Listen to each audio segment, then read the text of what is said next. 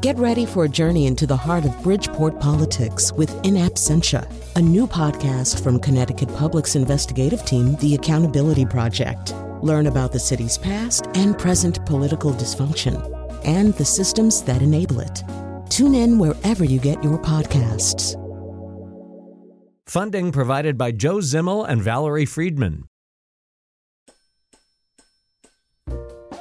This is Where We Live.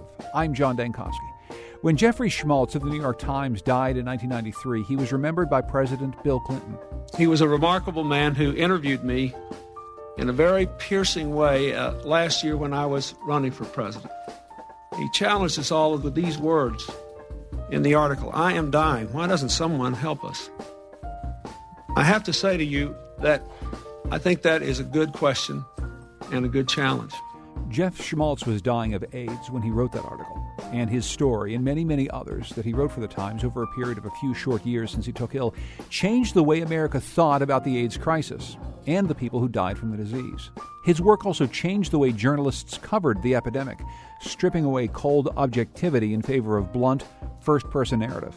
Today, Where We Live, conversation with a friend and colleague at the Times, Sam Friedman, who, along with public radio producer Kerry Donahue, have produced Dying Words, the AIDS reporting of Jeffrey Schmalz, a radio documentary that aired this weekend on WNPR and is available on PRX.org. Sam Friedman is a professor of journalism at Columbia. He's written a book of the same name. And Sam Friedman, welcome to Where We Live. Thanks so much for having me, John. It's great to be with you. First of all, describe who Jeff Schmalz was to you, your relationship. Jeff Schmalz had, I think, two complementary roles in my life. First of all, purely journalistically, he was my mentor and my kind of newsroom protector and guardian when I was a baby reporter on the New York Times, actually based in the Connecticut Bureau in the early 1980s.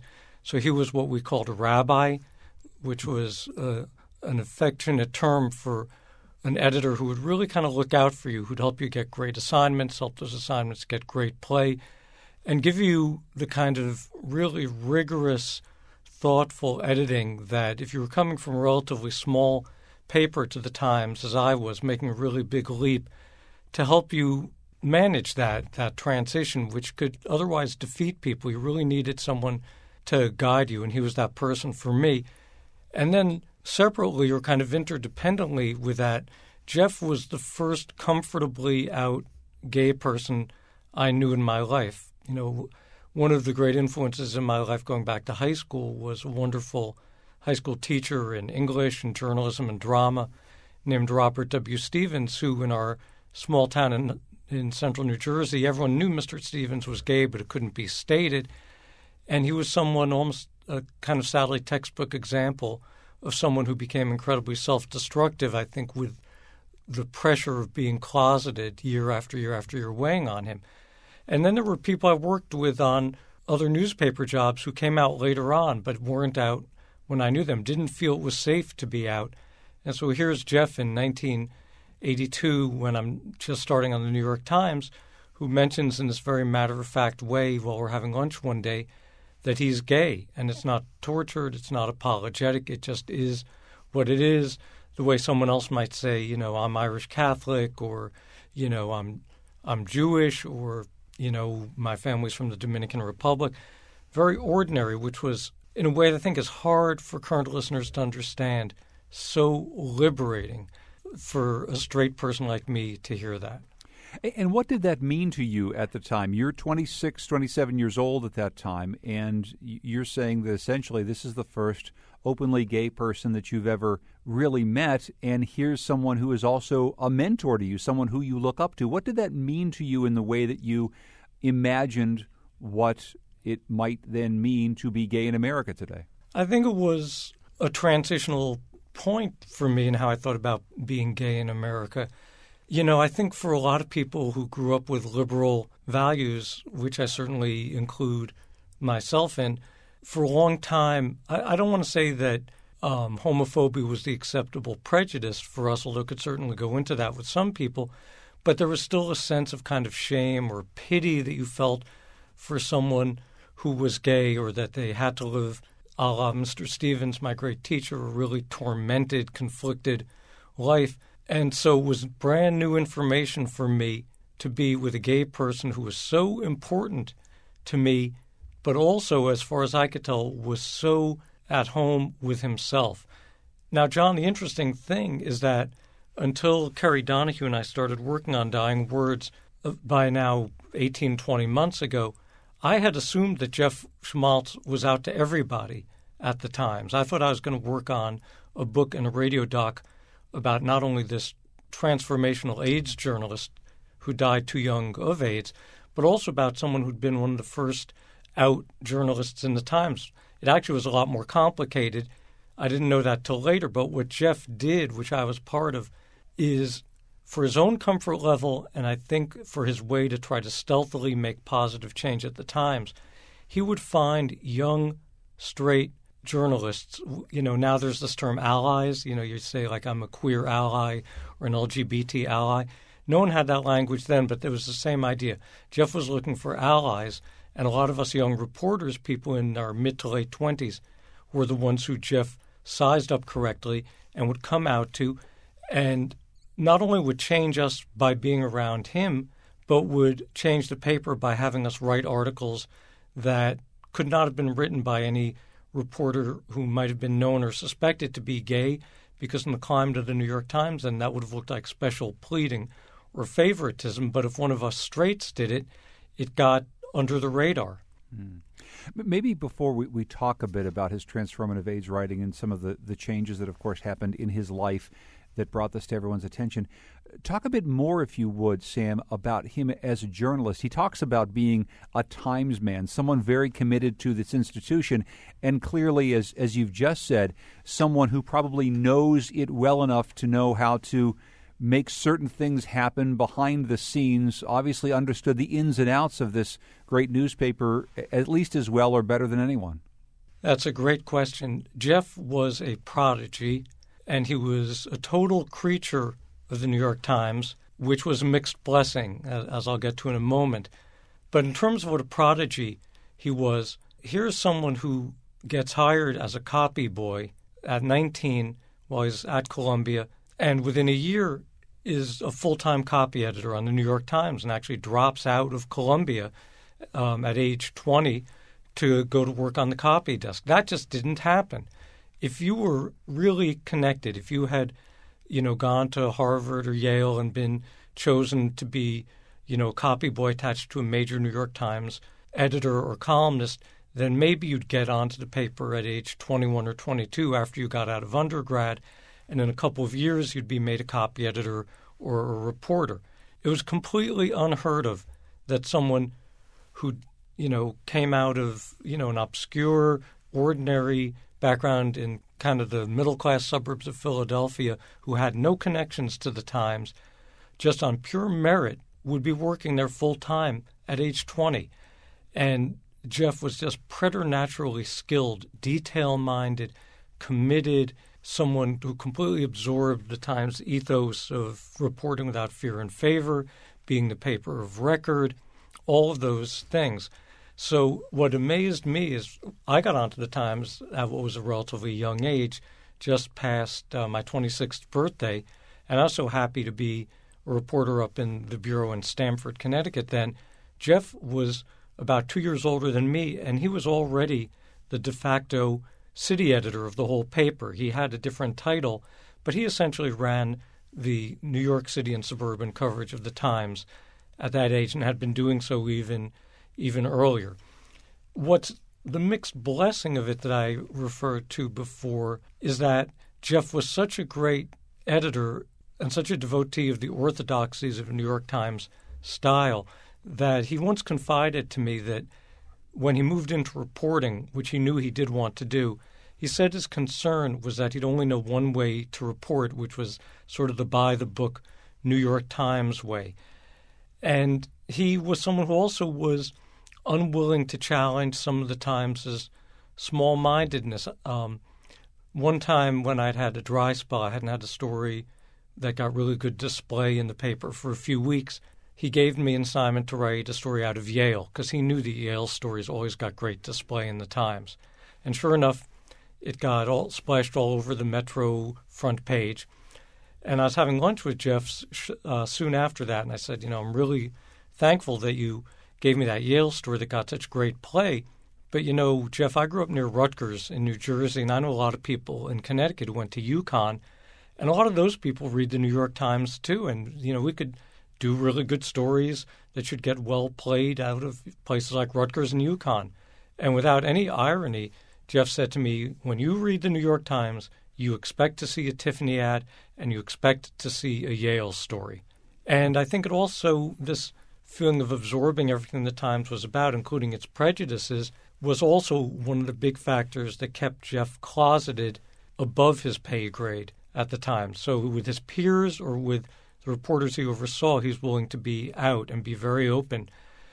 But if it was someone who was Jeff's manager, someone up to the top of the paper, like the executive editor, Abe Rosenthal, who was widely felt to be homophobic and who held Jeff's career in his hands, then Jeff was absolutely in the closet. And so part of what really came through in working on Dying Words, the documentary and the book, interviewing all these people who'd worked around Jeff, talking to his family, well, actually his one sister and brother-in-law, his only living relatives, about him, is that when Jeff got stricken by AIDS, it was a death sentence, but it was also a complete liberation. And it was a liberation from not only being in the closet, but a liberation from some of the stylistic constraints he had felt writing for the Times. Up until that point, and I say this with all the love and respect I have for Jeff, but I'd have to say, until he switched to covering AIDS, his concern about what his writing style would be like was absolutely on point. He wrote perfectly correct, you know, punctiliously done traditional New York Times stories.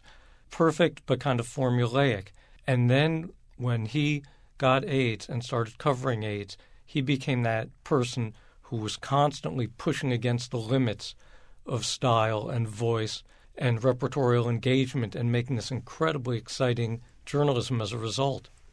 We're talking with Sam Friedman, who's a professor of journalism at Columbia, and he's also the author of Dying Words, the AIDS reporting of Jeffrey Schmalz, and co-producer of a new radio documentary which shares the same title. He joins us today from a studio at NPR in Midtown Manhattan, and this is where we live. So this turning point for Jeff came at, in some ways, at the worst possible time. He was able to be liberated because he got very, very sick, and it happened right in the middle of the newsroom. Can you tell us a bit about this? This is a Friday afternoon in December 1990. It's the last Friday before Christmas week, and Jeff's on the national desk. At this point, he's deputy national editor, continuing to rise up the ladder. As I've been able to put together by looking at the next day's newspaper, it was kind of a slow day on the national desk. The big stories were all foreign stories. But at some point in the mid to late afternoon, Jeff stands up because he thinks he's dizzy and collapses with a thud on the floor. And immediately, you know, ambulances are called and paramedics are called, and the newsroom comes to a halt around him. The new executive editor, not new at this point, but the one who replaced Abe Rosenthal, Max Frankel, very compassionate person. Max is sitting with Jeff and holding his hand. Some people in the newsroom who knew Jeff was gay are already thinking, this could be HIV, this could be AIDS. No one knows for sure yet. But then Jeff goes off to the hospital to get tested, and that begins what will be a process of several months of testing that ends up with this terrible, tragic confirmation that not only is he HIV positive, but he has full-blown AIDS. He literally has a T-cell count of 2. You're supposed to have somewhere upwards of 1,000. Let's actually hear a clip from the documentary, and this is Jeff in his own words describing the incident from a 1993 interview. Suddenly, my vision started to go. I couldn't see the screen well, and I stood up. I thought, if I can just get some air, I'll be all right. I collapsed to the floor and went into a full-blown seizure, grand mal seizure, in the middle of the newsroom. And so that's what then started everything.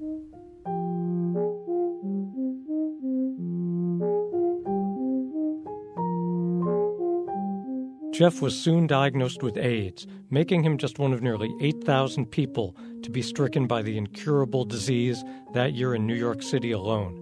Months later, Jeff was able to return to work with a changed perspective. And when he did, he had a mission. I feel an obligation to those with AIDS to write about it, and an obligation to the newspaper to write what just about no other reporter in America can cover in quite the same way. And I feel an obligation to myself. This is the place, reporting, where I'm at home. This is the place where I must come to terms with AIDS. And again, those are the words of Jeffrey Schmalz talking in a documentary called Dying Words. Maybe you can give us some context. We've talked a bit about this, Sam, but how was AIDS being written and talked about in America at the time, and specifically at the New York Times when Jeff Schmalz decided to make this change in the way he was going to tell the story of AIDS? Well, by the time Jeff has this seizure in late 1990, the AIDS epidemic has been known for close to a decade, but it's still seen as this alien, scary, othered thing because the initial group of cases take place among gays. Of course, a lot of people, including New York Times, don't even use the term gay then. They're still hanging on to the term homosexual, which has this pejorative tone, which tells you something right there. And so there was a sense, as more came to be known about how AIDS was transmitted, that this is something gay people have brought on themselves with their reckless sex lives. This is God's punishment on them. You have people saying, now at the New York Times, no one was talking about God's punishment, but the way the Times covered the AIDS story, the slowness of it, the way the stories initially were put way back deep inside the paper, was a reflection of the fact that this was seen as a disease of others, of this alien, strange population who is not like us. You know, for our book and documentary, we interviewed Eric Marcus, who is a journalist and historian who's written a great deal about the gay rights movement and was working in newsrooms during the early years of the AIDS epidemic. And what Eric said is totally true, that had the AIDS epidemic been hitting PTA moms, now it's the example Eric uses, the Times would have had the AIDS story on page 1.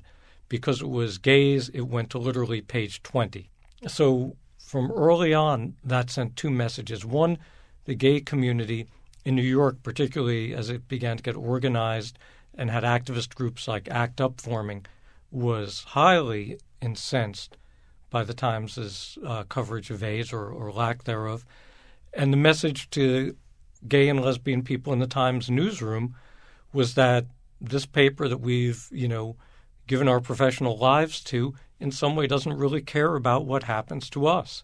And that began to change partly through some of Jeff's efforts to, as I mentioned before, stealthily get stories into the paper written by reporters who were straight but who were sympathetic, but ultimately changed more when Abe Rosenthal retired and when Punch Sulzberger, who was then the publisher, began to yield his power to his son Arthur Sulzberger Jr., and Max Frankel became executive editor. And these were people who were much more enlightened on gay life in general and coverage of AIDS in particular, and felt there was a lot of catching up to do. But I have to say that even that improvement did not quell the criticism from ACT UP, which continued, on into the time Jeff was covering the AIDS beat in the early 90s.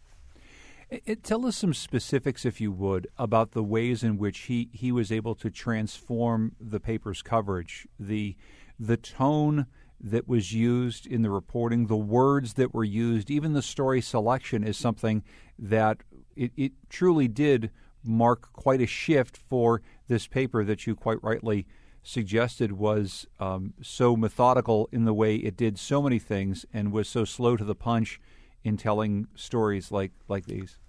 Jeff's work occurred at a really important moment in time. And I think the timing plus the tone plus the megaphone of being the New York Times adds up to Jeff's tremendous influence when he was writing these stories. I say the time because Jeff is taking on the AIDS beat. In fact, he's creating the AIDS beat at the time. So there was no such thing as an AIDS beat before this. He's doing it at this point in the early 90s when the realization is coming through that you can't ghettoize AIDS as a disease, quote unquote, just of gay people, that people who are living heterosexual lives, females, all kinds of wide-ranging people, kids are getting AIDS. And Jeff is writing about the whole span, the whole spectrum of Americans who are dying of AIDS. Everyone from Magic Johnson, well, who was HIV and never became full-blown AIDS, so let's say HIV/AIDS. Magic Johnson, Mary Fisher, a Republican political operative, Bob Hattoy, a gay man who's in the Clinton administration, writers like Randy Shilts and Harold Brodkey. He's just covering the waterfront in terms of who this disease afflicts. And what he's capturing is a humanity in them. He's really giving us as readers, these people as human beings, in a way very little of the even good AIDS coverage done up to that point in American journalism had been able to do. And it was amazing in working on this documentary to hear the microcassette recordings that Jeff made of his interviews. His sister, Wendy Schmalz, hung on to those microcassettes, and we listened to them, Kerry Donahue and I, while we're doing our research. And in the interviews, you can hear Jeff both questioning these people with the incredible compassion of someone who shares their disease or their HIV status, but also a fearlessness, because he can also ask any really tough question because he has as much skin in this game as you possibly could. And so it's a mixture in the articles of extraordinary intimacy and tenderness, and yet an extraordinary unflinchingness. And then the third element, besides the time and the tone, is this is the power of the New York Times. The Times these days is still an enormously influential news organization, but if you go back to 1992 and 1993, no internet, no social media to spread news other ways, no people checking things on their smartphones. The power of a legacy news organization like the New York Times was exponentially greater than it is even now. And so when Jeff started doing these stories in the New York Times, the whole news industry pays attention, and the whole news industry starts to follow and say, gee, we need to have an AIDS beat on our newspaper or on our TV station or what have you. And that's some of the incredible effect that Jeff's work had. And the last thing I'll say is that it was very, very rare at that time in the New York Times for anyone other than an op-ed columnist to write in the first person. There were a handful of legendary Times articles that had been written that way. Nan Robertson won a Pulitzer for writing about her near death with toxic shock syndrome.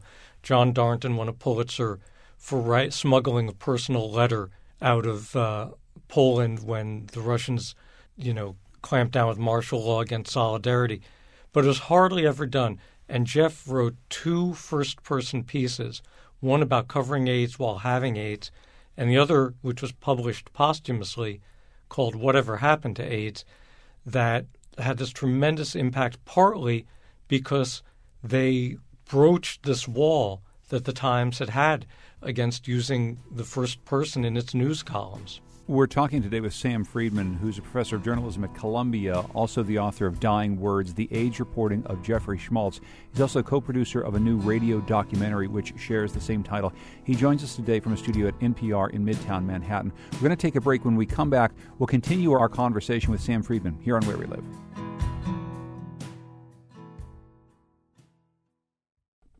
This is Where We Live. I'm John Dankosky. Today we're talking with Sam Friedman, who's a journalism professor at Columbia and also is the author of Dying Words, the AIDS reporting of Jeffrey Schmalz. He's the co-producer of a new radio documentary with Kerry Donahue, and we played it this past weekend on WNPR at 7 o'clock in our Essential Radio slot. It's a documentary that tells the story of Jeffrey Schmalz and the groundbreaking work that he did on AIDS as he himself was dying of AIDS. Let's listen to a bit more from this documentary. One of the things that's remarkable here is getting a chance to hear him in his own words. In retrospect, I feel terrible that I wasn't more open and that I didn't speak up more and that I didn't say, wait a minute, this is outrageous. We're missing this epidemic. And I didn't. I was afraid. I was a coward, really. And one of the things that happened when I got AIDS was that I made the decision that I was not going to be timid or closeted about either having AIDS or being gay, and that I was going to speak out, and that I was going to use my position to help both those causes. So there's a lot in that one quote, Sam, that I'd like you to respond to. But first is this notion, and I'm sure you've thought about this quite a bit, of him calling himself a coward, really. What's your reaction to hearing him talk about his decision to maybe stay in the background with this and then eventually come out both as gay and also as an AIDS activist, to saying that he felt himself a coward? It is intense for me to hear Jeff's voice again, and particularly to hear that clip. But Jeff had a piercing intelligence that was part of what made him a world-class journalist, and he could direct it at himself as much as at anybody else. So when I hear him saying that, I think it's sad, it's self-lacerating, but it's also true. It's not self-pitying because it's accurate, and it's not self-pitying or morose, because in the time Jeff had left, once he came to that realization, he made use of that time to, I think, more than compensate for the cowardice, and I would say maybe the careerism that had kept him closeted for a longer time than many other colleagues in the newsroom felt compelled to be closeted. Mm. It's just, it's interesting that his desire to have a career at this great institution may well have in some ways influenced the institution's own reticence to cover this important part of his life, and just hearing him grapple with that, his own, in some ways, complicity with that at the time is it's heartbreaking, really, because he seemed so dedicated to the place in a way. It's so true. You know, it's hard for young people, particularly today, and I have kids who are 21 and 23, so I know this generation well. They've grown up, thank God, in such a more tolerant time around LGBT issues.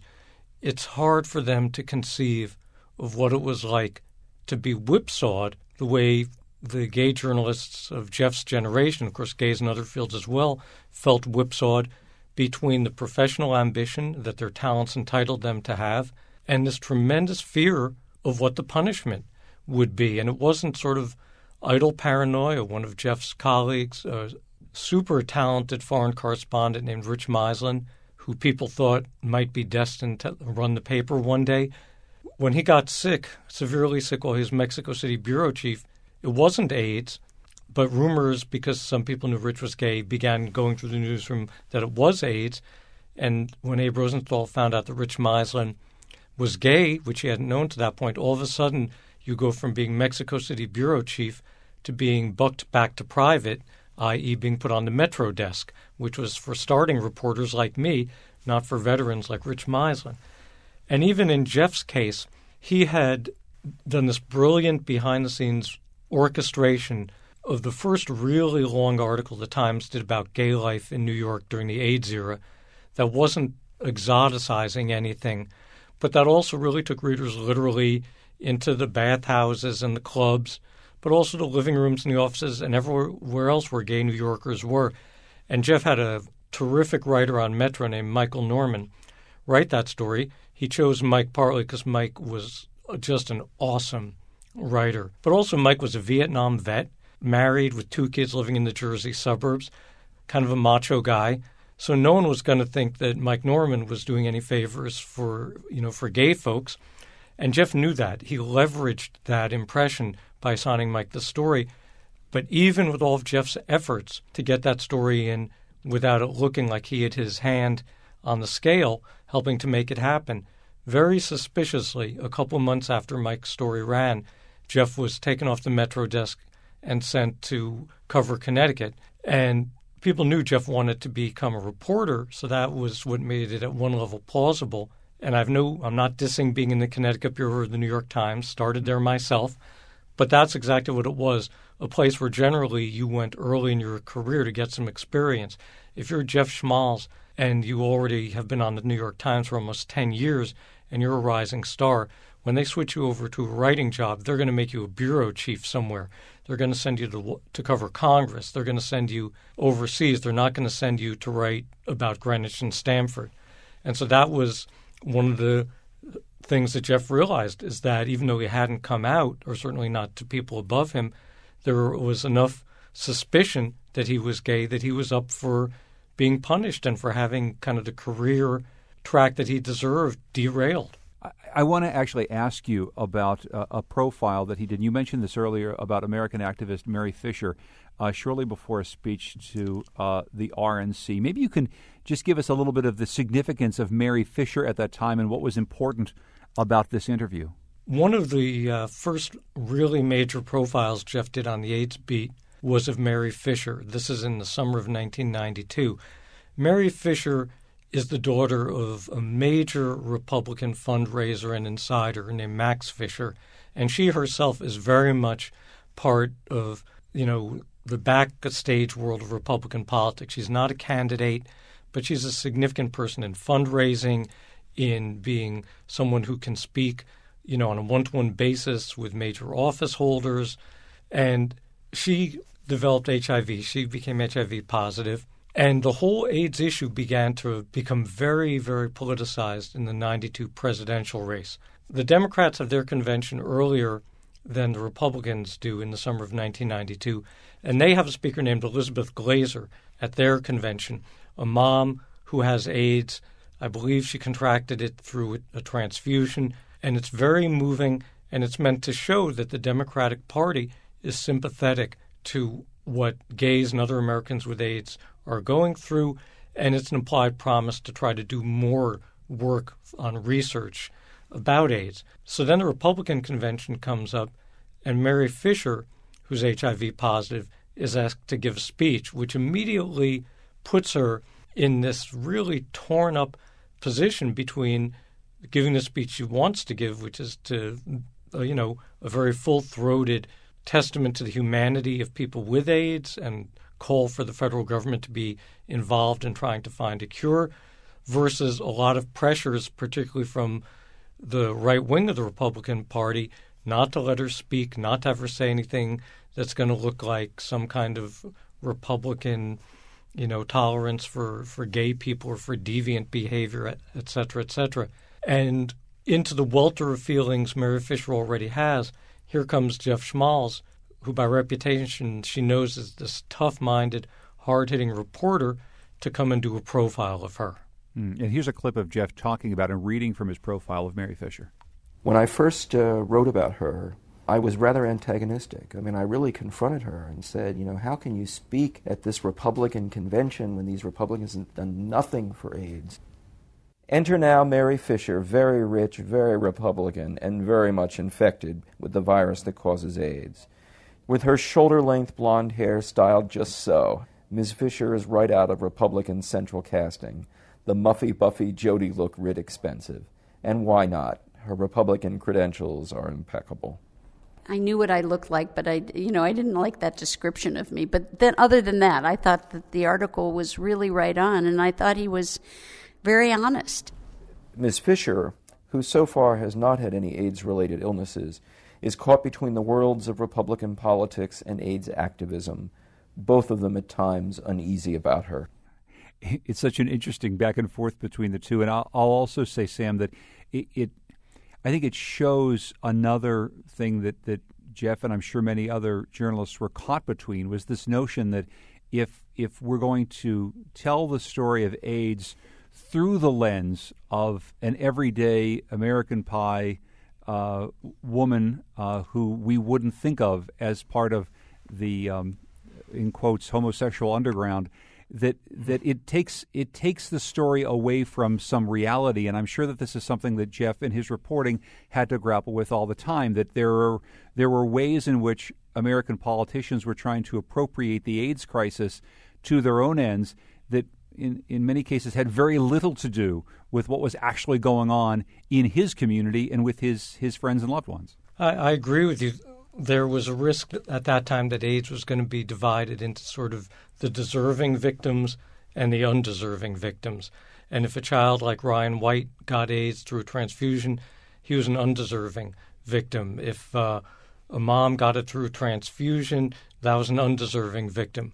But if you were, you know, a gay American male, and in all likelihood you contracted it through sexual behavior, even if that behavior had taken place long before any of the health warnings were even out about, AIDS, then you were a quote-unquote deserving victim. And I think part of Jeff's brilliance in the profiles he chose to do was that he never limited himself to the quote-unquote deserving victims. He made sure that we really felt the full humanity of Harold Brodkey, of Randy Shilts, of Tom Stoddard, Bob Hattoy, Larry Kramer, all of the gay men who he interviewed. So he was not selective, and he didn't want readers and the public to be selective about who they felt empathy for. As he became bolder as a journalist, he crossed over into this first-person piece that we've referenced already, a piece for the Week in Review about what it was like to have AIDS and report on it. And let's listen to a bit of Jeff Schmalz talking in this documentary. I just came in one morning and sat down and wrote it. And I took it over to Joe Lelyveld, who's the managing editor, and I said, I've written this piece. He came over a little while later and said, we'll print it. And that was it, and we put it in the newspaper. That piece was titled A Reporter's Testimony, Covering AIDS and Living It. It ran on December 20th, 1992. 2 years ago tomorrow, I collapsed at my desk in the newsroom at the New York Times, writhed on the floor in a seizure, and entered the world of AIDS. Jeff wrote about waking up with nightmares, where he was in a coffin. He wrote about his mother's death after she learned he had AIDS. He wrote about his sense of being completely alone. I make sure everyone with AIDS whom I interview knows that I have it too. To be sure, that is an interview ploy. I'm hoping the camaraderie will open them up. But there is more to it than that. I want them to take a good look at me, to see that someone with full-blown AIDS can carry on for a while, can even function as a reporter. Much of the time it works. Their faces light up. There is hope. But sometimes it fails, and I am the one changed by our chat, overcome by guilt that I have lived these 2 years, when so many of my friends and hospital roommates and people I've interviewed have died. At times, I think my fellow AIDS sufferers are laughing at me, looking up from their beds with eyes that say, you'll be here soon enough. Sam, I have a question for you about first-person journalism, but before I get to that, I'm wondering if you could just react to Jeff's words there. Jeff was fearless. To write about your own imminent death that way is fearless, and to examine your own motives is fearless. He's unflinching on himself. He doesn't valorize himself. He knows what he's doing that's heartfelt and at the same time is somewhat manipulative, and he owns that. And he also refuses to give himself any false hope. He knows that he's on borrowed time. As much as we've already said about how modern consumers of media might find it unusual that there was ever a time when it was so difficult to be openly gay in a newsroom or in public life, or that there was ever a time in which AIDS was talked about as this incredibly scary disease in the way that it was in the 1980s and 1990s. I think as unusual as that might be to some young people today, there's also this notion that it was ever unusual for a reporter to write a first-person story, to just say, this is my life, this is what I've experienced, and this is how I'm going to take you through it. And you've alluded to this a little bit in our conversation, Sam, but maybe you can put a little finer point on it, because I think for the New York Times, this was something that took a bit of a leap, and it was something that changed the tone of journalism, I think, that has certainly taken quite a turn over time. Now people aren't scared to say, this is what happened to me. That's a great question, John, and it's something I think a lot about in my journalism professor life. Mm-hmm. You know, in this era of blogs and vodcasts and podcasts and putting yourself up on having a YouTube channel for yourself and social media, it's almost revolutionarily reactionary to think that there was a time when journalists were brought up with the idea that the story is what's important. You're not important. And what I will say is that I think the rarity of this kind of first-person story gave it part of its power. It's like a precious metal or some precious stone that's hard to come by. And to flash forward to today, there's so much first-person writing that the currency is devalued. It doesn't have the impact. So here's someone else writing about what he or she thinks. But at the time Jeff was doing it, I think the Times' reluctance to do a lot of first-person writing had great effect, because when you broke the fourth wall, to use the theatrical phrase, when you broke the fourth wall, then it set off just tremors, because you knew, as a New York Times reader and as a fellow journalist, if a Times person was being allowed to use the first-person pronoun in the news column, then that person really had something that needed to be said that way and could only be said that way. And when you open the floodgates on it and everyone can do it, then unfortunately it becomes much harder, as it is today, to tease out the first-person essays that really cry out to have written, to have been written in the first person, rather than the first person being a kind of default setting. Sam Friedman is a professor of journalism at Columbia. He's also the author of Dying Words, the AIDS reporting of Jeffrey Schmalz, and co-producer of a new radio documentary which shares the same title. Sam joins us today from the studios of NPR in Midtown Manhattan. We've got to take a break. When we come back, we'll continue our conversation about Jeff Schmalz and his groundbreaking reporting on AIDS. This is Where We Live.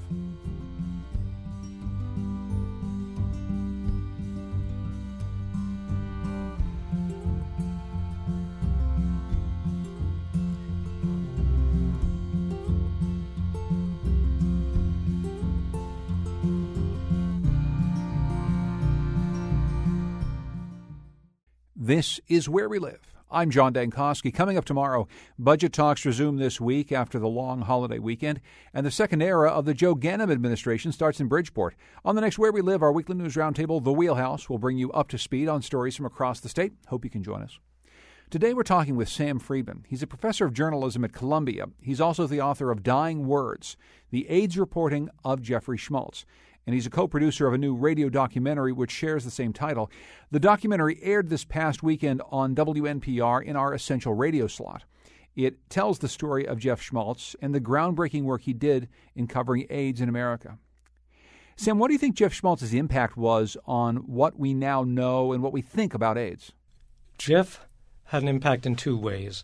The empathy, the compassion, coupled with the clear-headedness with which he covered AIDS, set an industry standard. And again, this is Jeff plus the multiplier effect of Jeff being on the New York Times. So he made it imperative for other news organizations to cover AIDS in that way. And it meant that even places that might have been doing a great job covering AIDS as a medical story now realized it was a human interest story, for lack of a better term, as well. The second way Jeff had a huge impact is that he tremendously sensitized the Times institutionally to the lives of gays and to the issues that mattered to gays, because even though you had an enlightened leadership of the Times by the time Jeff got sick, Max Frankel as executive editor, Arthur Sulzberger Jr. as publisher, and even though a couple of other Times staffers had died of AIDS by this point, and even though an increasing number of Times staffers were coming out as gay or lesbian at this point, Jeff was held in a regard that almost no one surpassed in the newsroom. So to have someone who was seen as the epitome of being a New York Times journalist stricken and then doing this kind of work was bound to just slay any of the residual bigotry, any of the residual discomfort the Times felt about LGBT individuals or about the issues. I think you have to draw a straight line that goes from Jeff to where the New York Times is now in terms of its editorial pages leadership on marriage equality and lately on trans inclusion and all these issues. The paradox, though, John, and this is one of the things that drove me to do the documentary, is that as profound as Jeff's impact was in its own time, it's been largely forgotten since then. And I think some of this has to do with the fact that even when you're writing for the New York Times, writing for a newspaper means writing for something that's evanescent. That the peers of Jeff's in doing this kind of work, Larry Kramer as a playwright, Randy Shilts as a nonfiction book writer, Andrew Sullivan as an essayist and author, you know, somewhat younger, but same thing, Tony Kushner as a playwright. Plays and books have a permanence that newspaper journalism and magazine journalism almost never has.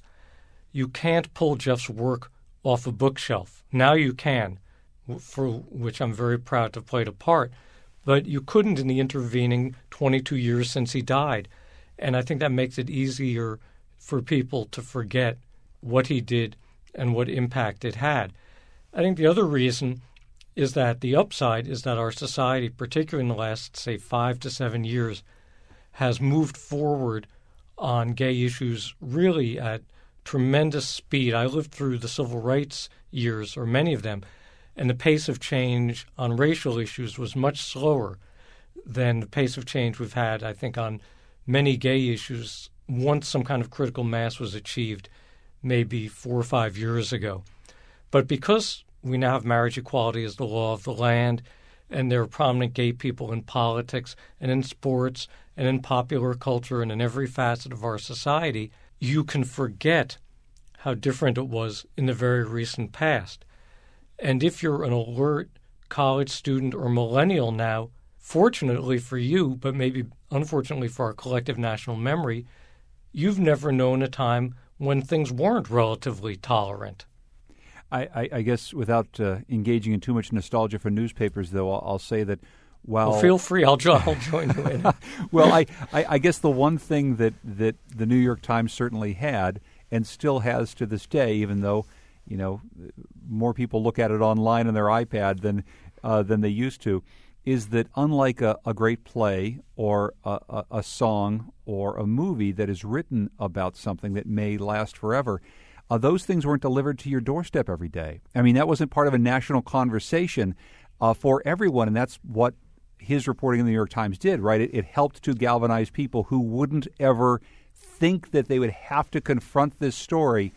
They had to confront it because it was there at their kitchen table every morning, right? I think that's a great point. You know, I sometimes say that a newspaper like the New York Times or the Hartford Courant, the Boston Globe, these are like department stores. And when you went into an old-fashioned department store, Macy's or, you know, Marshall Field's, Bamberger's, you name it, you trusted the store to decide what products they thought you should have a look at. If you didn't go in there thinking, gee, I really need to get a scarf, they'd have scarves there because they're thinking, it's early December. People should be shopping for scarves.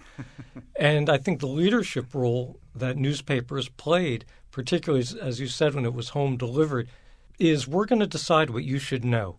Even if sitting at home, you don't think it's important to read a profile of someone with AIDS that'll make you think about AIDS in a different way. We think it's important for you to know that. And even today, and I celebrate actually the fact that journalism can be consumed so easily through smartphones and tablets and everything else. I do it myself. But there's much more of a sense of everyone creates their own news organization. Everyone handpicks what they want to read or look at. And the curatorial role that journalism has, you know, has diminished a lot since this period of time we're talking about with Jeff Schmalz. Sam Friedman is a professor of journalism at Columbia. He's also the author of Dying Words, the AIDS reporting of Jeffrey Schmalz, and co-producer of a new radio documentary which shares the same title.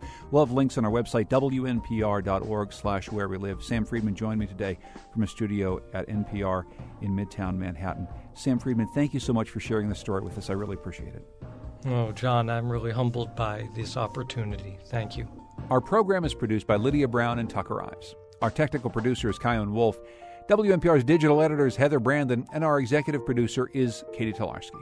Continue this conversation on our website, WNPR.org/where we live. I'm John Dankosky, and thanks for joining us.